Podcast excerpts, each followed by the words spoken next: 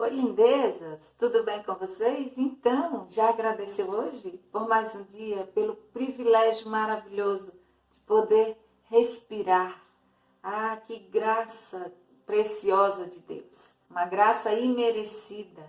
Só temos que agradecer por esse privilégio maravilhoso. Ó, esse céu nublado hoje aqui, o galo do vizinho que estava cantando agora há pouco, mas agora foi tirar um cochilo, porque ele começou hoje muito cedo, às três da manhã. Então, assim, a gente só tem realmente que agradecer a Deus pelo privilégio do dom da vida. Hoje foi dia de alongamento completo, porque todos os dias a gente faz um alongamento básico. Então, gente, eu vou deixar essa dica aqui também para vocês. Não tá podendo fazer exercício? Alongue-se todos os dias, que seu corpo vai começar a entender e trabalhar também. Beleza? Fica essa dica maravilhosa aí. E hoje eu vou falar de algo assim bem especial para nós, porque vai nos ajudar muito a refletir sobre e também mudar o gatilho. Né? Vamos trocar essa chave, não é isso? Então vamos lá. Hoje eu vou falar sobre o medo. É, não vou falar de, do medo de forma é, de estudo científico, não. Vou falar do medo de forma é, curiosa, digamos assim. Não existe nada que atrapalhe mais a vida das pessoas do que o medo, não é? O medo, ele tira a paz. Ele impede o progresso, ele é um obstáculo realmente.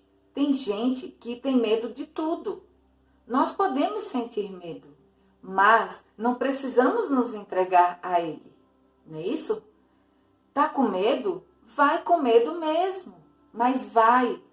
Não deixa ele te travar, porque a coragem não é ausência de medo, é você ir fazer mesmo com medo. Na Bíblia está escrito em Timóteo, que diz assim: Deus não deu o espírito de covardia, mas de poder, de amor e de equilíbrio. É mais ou menos assim. Então, para que que vamos ter medo? Vamos ter transformar esse medo em fé, em confiança, de que a gente é capaz de vencer, de que a gente é capaz de conseguir, não é? Resolver aquela situação. Busque, busque a Deus. Chame o Espírito Santo para estar com você nas suas ações, no que está te travando, no que está te causando tanto medo. Ore, faça uma prece, reze, sabe? É como você quiser chamar, mas chame, chame, né? O Espírito Santo para estar com você, para te ajudar. Ore a Deus, confie, tenha certeza, você vai conseguir. Em todo, em todo sentido, você vai conseguir. Olha isso, o medo é uma semente que frutifica em qualquer terreno, mas o terreno ideal é o espaço vazio no seu cérebro. Aquela famosa frase, mente vazia, oficina do diabo, ela não é bíblica, mas ela diz uma verdade assim, inquestionável. Pois, segundo a neurociência, olha isso, a falta de ação produz uma inatividade terrível no cérebro. E aqui vai uma dica. Mantenha-se sempre ocupado em busca dos seus objetivos. E tenha certeza, um dia você chega lá. Um dia você alcança o seu objetivo. Então foque nele. Quando você está focado nos seus objetivos, você deixa o medo de lado. O medo paralisa. O medo atrai mais daquilo que você teme. E vamos lembrar dessa, de algo terrível. Sempre que você pensar que está com medo, lembre-se disso. Quanto mais você fica com medo, mais próximo você fica do inimigo. Então, vamos buscar ter coragem. É fazer mesmo com medo, mas ir.